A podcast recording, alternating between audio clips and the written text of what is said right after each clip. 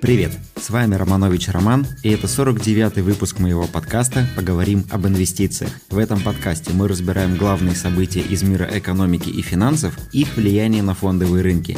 Разбираем практическую сторону инвестирования, чтобы помочь слушателям сохранить и приумножить капитал. Сегодня 15 июня, и сегодня мы поговорим о том, как защититься от инфляции. Внимательные слушатели подкаста должны помнить 36-й выпуск, который вышел еще в ноябре, и в котором мы поговорили о том, как инфляция и девальвация влияют на наше накопление. Но тогда мы мало внимания уделили тому, как от этого защититься и какова вообще природа возникновения инфляции. В этом выпуске я хочу более подробно поговорить о самой сути инфляционных процессов, разобраться в том, почему и как вообще возникает инфляция, ну и, конечно, разобраться с инструментами защиты от этой самой инфляции. Тем более, что в СМИ в последнее время стало появляться слишком много устрашающих заголовков о растущей инфляции, которые будоражат умы неопытных инвесторов. К разговору об инфляции мы подойдем немного позднее, а пока разберем пару важных событий. Интересно? Тогда поехали.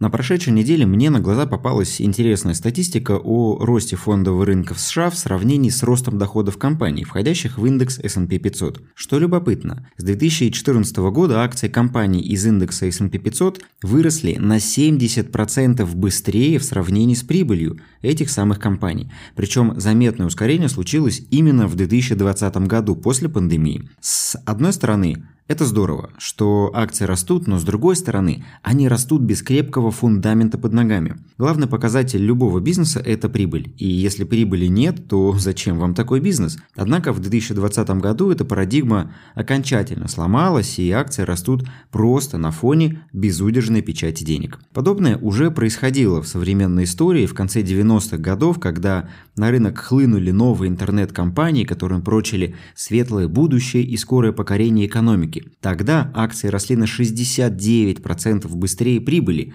этих компаний. Интернет-компании в итоге заняли прочное место в глобальной экономике, только это случилось не в конце 90-х, а немного позже. И в 2001 году случился всем известный крах доткомов, когда стало понятно, что большинство из этих новых интернет-компаний не способны генерировать прибыль для акционеров. А еще раз, зачем акционеру убыточный бизнес? В итоге здравый смысл победил безрассудство. Я, конечно, не берусь утверждать, что в этот раз история повторится, но рост акций без соответствующего роста прибыли для меня, как осознанного акционера, абсолютно недопустим. В дополнение к этому такой резкий рост привел к резкому росту оценок. Например, по мультипликаторам цены к будущей прибыли, так называемый форвардный PE, или цены к балансовой стоимости, или ПБ, американский рынок никогда не был таким дорогим, как сегодня. А мы с вами должны помнить и понимать, что любая система стремится к балансу, и чем сильнее маятник качается в одну сторону, тем с большей силой он возвращается обратно. Банк России на прошедшей неделе поднял ключевую ставку на 0,5% пункта до 5,5%. Это значит, что деньги в России стали дороже. Государственные облигации продолжили свое падение и достигли доходности в 6,4 по двухлетним выпускам и 7,4 по десятилетним. Напомню для слушателей-новичков, доходность облигаций растет при падении цены на эти облигации и наоборот. Для того, чтобы доходность упала, цены должны вырасти. Чем ближе срок погашения облигаций, тем слабее такая облигация реагирует на изменения ставок. Вслед за ростом ключевой ставки вырастут не только доходности по облигациям, также поднимутся ставки по депозитам, что для многих очень приятно, но также вырастут и ставки по кредитам, неминуемо они начнут тянуться за остальными ставками. На фоне роста ставки в пятницу падали акции строительных компаний. Почему? Потому что существенная часть недвижимости в России продается через ипотечные сделки, а с ростом ставки по ипотеке эта самая ипотека станет дороже, и объемы продаж недвижимости могут пойти на спад. Это, кстати, может привести к падению рынка недвижимости. В любой непонятной ситуации в России любят покупать квартиры. Пандемия и программа льготной ипотеки привлекла в рынок недвижимости много людей, и на фоне растущего спроса цены на квартиры резко выросли за последний год. Часть покупала квартиры в качестве инвестиций в надежде, как это говорится, срубить бабла в бетоне. И такие случайные покупатели могут начать выставлять свои квартиры на продажу. Растущее предложение предложение при падающем спросе может привести к падению цен и возврату к средним значениям, которые мы видели до пандемии. Посмотрим, как будет чувствовать себя рынок недвижимости, и к концу года, я думаю, ситуация может измениться. Во всяком случае, такие опасения насчет рынка недвижимости у меня есть.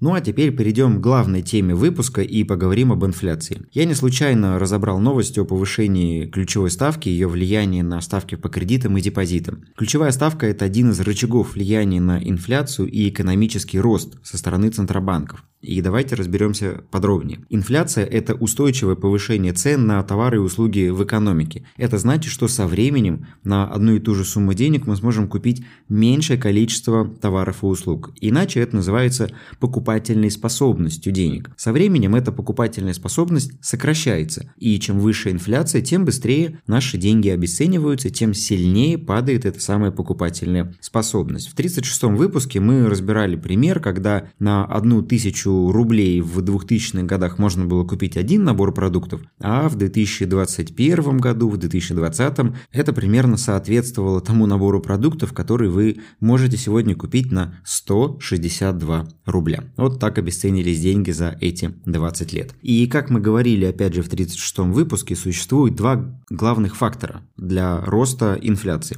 Это рост денежной массы и сокращение товарной массы. Когда оба этих параметра растут, инфляции не возникает. Проблемы начинаются при расхождении этих параметров. И часто это очень сложная задача для центральных банков, потому что мало просто напечатать деньги. Необходимо создать условия для роста производительности. Например, увеличить расходы на инфраструктуру, обеспечить заказами строителей. Это позволит им нанять больше людей, заплатить им больше зарплаты, и люди пойдут тратить эту зарплату на потребление. А вот если просто напечатать деньги и не позаботиться о росте, то это приведет к банальному росту цен на фоне ограниченного предложения, и в таких условиях деловая активность только ухудшится, потому что компании будут откладывать инвестиции в развитие на более спокойные и прогнозируемые времена. Нормальной считается инфляция, не превышающая 10%. Может кому-то показаться парадоксом, но в этом случае инфляция только стимулирует инвестиции. Люди уже не могут просто накапливать деньги, складывать их в тумбочки, и чтобы спасти сбережения от инфляции, они стремятся вложить их с максимальной отдачей. В качестве примера работы инфляции я приведу сейчас небольшую часть из книги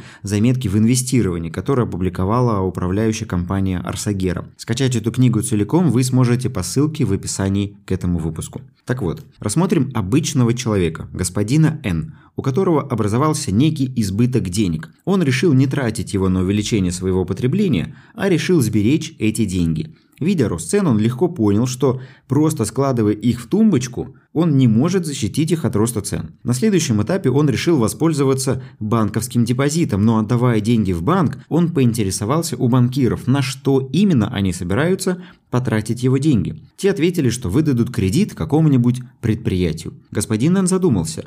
Банк берет у него деньги на депозит под 10%, а кредит выдает под 15%. Он решил пока не вкладывать деньги на депозит, а вместо этого пошел к кредитному отделу и подождал, пока оттуда выйдет клиент-предприниматель Y. Господин Н расспросил его о том, как он собирается использовать полученные у банка деньги, и тот охотно поведал ему о своих планах по расширению бизнеса и выпуска больше своей продукции. Про себя господин Н подумал: этот парень-предприниматель не выглядит дураком, если он взял кредит под 15%, значит, он заложит в стоимость товара расходы на выплату процентов. И раз Y взял кредит на расширение производства, то даже с учетом выплаты банку процентов за кредит он рассчитывает заработать больше, иначе зачем расширять производство? Прибыль, заложенная в цену товара, должна позволить выплатить процент банку и заработать самому. На каждом этапе создания товара предприниматель Y закладывает в цену прибыль и для себя, и для банка. И в цену тех товаров, которые он использовал в процессе производства, кем-то тоже была заложена прибыль и для себя, и для банка. И тот, кто будет использовать этот товар в будущем для производства каких-то своих товаров, он тоже заложит в цену прибыль и для себя, и для банка. И так до тех пор, пока товар не дойдет до конечного потребителя. Если кто-то в этой цепочке поднимает цену на товар, то со временем это сделают и остальные. Именно так происходит рост цен, то есть инфляция.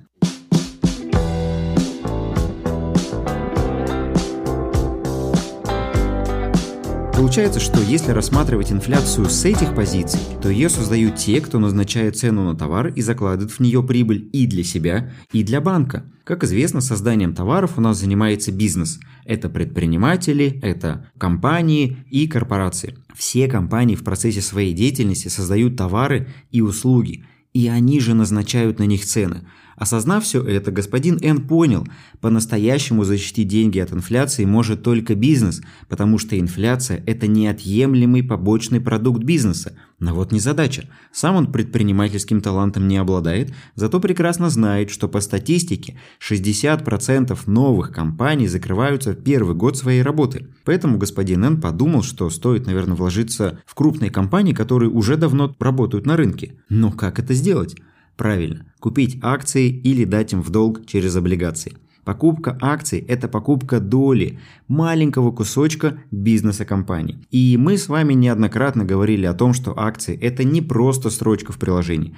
Это реальный бизнес, за которым стоят активы. Это бизнес, у которого есть свои сильные и слабые стороны. И покупка акций – это как раз тот самый способ защитить свой капитал от инфляции. Однако здесь есть много нюансов. Сейчас я говорю уже от себя, а не цитирую книгу. Разные бизнесы по-разному реагируют на рост инфляции. К примеру, компании потребительского спроса, такие как производители еды и напитков, от инфляции страдают. Как вы думаете, почему? Потому что их потребитель – это покупатели в магазине, так называемые конечные потребители, которые пользуются уже готовым продуктом. И если условные Coca-Cola или Pepsi начнут резко повышать цены на свои продукты, это приведет к тому, что покупатели начнут от них отказываться или сокращать их потребление. Поэтому, несмотря на растущие издержки в виде роста стоимости грузоперевозок или роста стоимости материалов для производства банок под газировку, такие компании не могут полностью переложить это на конечного потребителя. В итоге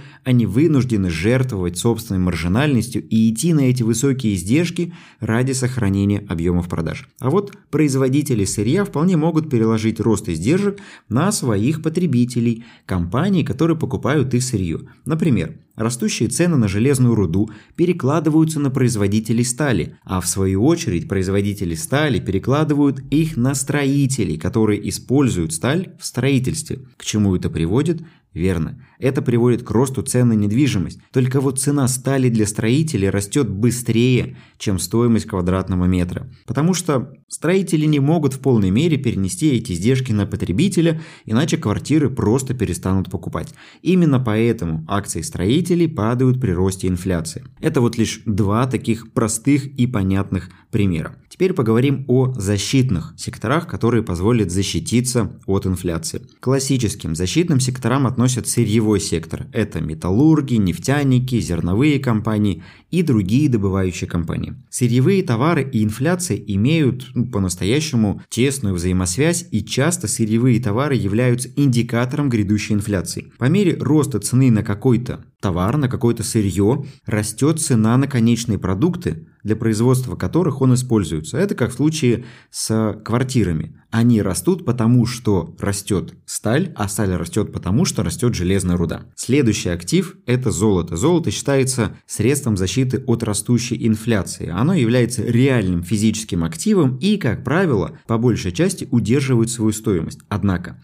текущий цикл повышения инфляции золота не исполняет в полной мере своих защитных свойств, поэтому опираться на какой-то один защитный актив ни в коем случае нельзя. Везде и во всем нужна диверсификация. Когда инфляция начинает расти, центральные банки, как правило, начинают поднимать процентные ставки. Как это происходит, например, сейчас в России. Инфляция в годовом исчислении достигла 6%, и Банк России оказался вынужден повышать ключевую ставку, чтобы этот рост сдержать. Так вот, удержание такого актива, как золото, которое не приносит доходности само по себе, не так ценно в сравнении с удержанием облигаций, которые, к примеру, индексируются на уровень инфляции. Такие облигации тоже есть. Следующий актив, который может защитить нас от инфляции, это инвестиционные трасты недвижимости, РЕИТ, владеющие недвижимостью. Об этом, кстати, тоже есть тематический выпуск подкаста, который вышел уже достаточно давно, еще в первом сезоне. Во времена роста инфляции цены на недвижимость и рентные ставки, то есть ставки по аренде этой недвижимости, тоже начинают расти. И РИТ получает от этого прямую выгоду. Однако у этой медали есть и вторая сторона. Очень часто РИИТы сильно закредитованы, поэтому рост ставок будет негативно сказываться на их марже, потому что для того, чтобы перекрыть свои старые долги, им придется брать новый, но уже по более высоким ставкам. Поэтому смотрите на то, как много долгов у каждого конкретного РИИТа перед тем, как включить его, к примеру, в свой портфель. Таким образом, мы видим, что от инфляции не существует какого-то единого рецепта. Это всегда комплексная работа, и выполнить ее качественно вы сможете только в том случае, если обладаете пониманием работы экономики и следите за денежно-кредитной политикой крупных стран, либо той страны, в которой вы собираетесь работать. В противном случае вам стоит лишь корректировать свою стратегию с поправкой на инфляцию и добавлять в структуру портфеля описанные выше активы в небольших долях. Также я всегда смотрю на реальные ставки в экономике. Реальная ставка определяется как разница между инфляцией и ключевой ставкой. К примеру, сейчас в России реальные ставки отрицательные. Согласно информации Банка России, инфляция в годовом исчислении достигла 6%, а ключевая ставка 5,5%. Получается, что реальная ставка в России минус 0,5%. А если взять реальную потребительскую инфляцию, то реальные ставки еще ниже. Получается, что храня деньги на вкладе или в государственных облигациях с близким сроком погашения, вы получаете отрицательную доходность своих вложений. Подумайте над этим и посчитайте, во сколько вам обходится подобное бездействие. Поговорим об инвестициях с Романом Романовичем. Благодарю вас за прослушивание выпуска и ваши оценки в Apple Podcast. Для меня это очень важно. Если вы слушаете подкаст на Яндексе, жмите сердечко, чтобы получать уведомления о новых выпусках. Подписывайтесь на мой Instagram Роман Финанс, где я каждый день делюсь практическими советами по инвестированию и управлению личными финансами. Подписывайтесь, отмечайте меня в сторис и задавайте свои вопросы, я на них с удовольствием отвечаю. До встречи в следующих выпусках, удачных вам инвестиций и пока!